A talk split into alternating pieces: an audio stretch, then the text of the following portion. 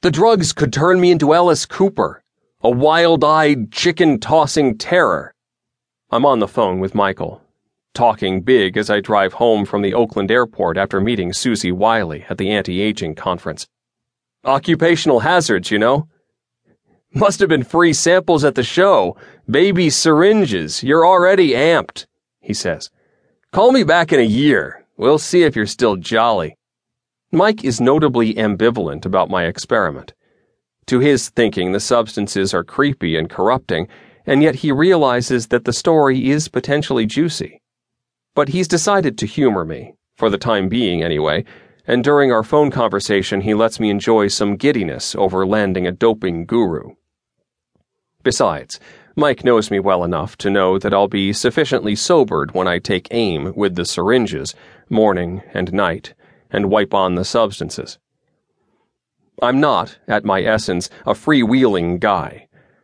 I insist that my clean socks be folded instead of balled up, less stress on the elastic and after three decades, I still cook pasta with a timer. So being meticulous about every last aspect of this doping experiment isn't just practical, it's somewhere in my neurotic life script. I soon find flaws with my plan to go on the Wiley protocol. While I had envisioned Wiley herself guiding me with reassuring precision and professionalism, it turns out she won't be my on the ground doping guru.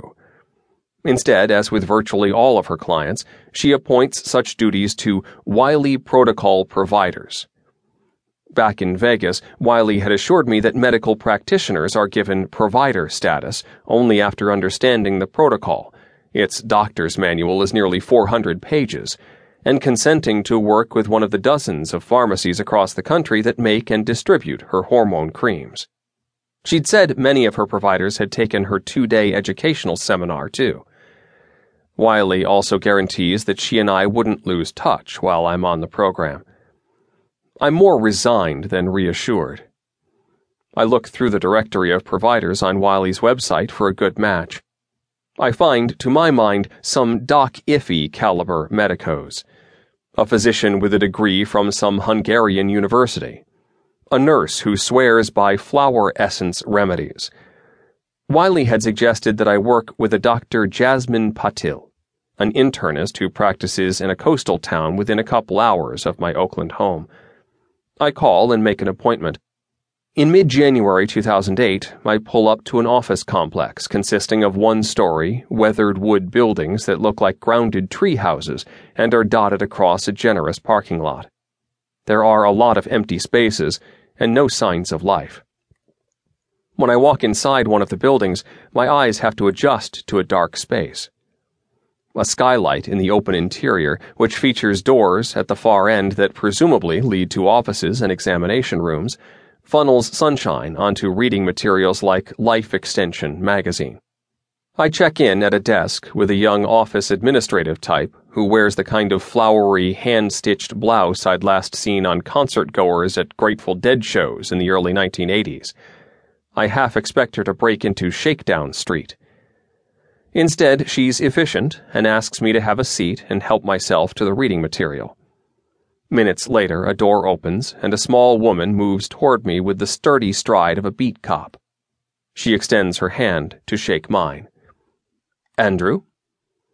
Dr. Patil barely introduces herself before turning around to lead me into an examination room. I'm intrigued. There's the businesslike, heel toe stride Thick, dark hair rests on her shoulders with the smooth perfection of a holiday tablecloth. She wears black, knit, pressed slacks and a matching vest.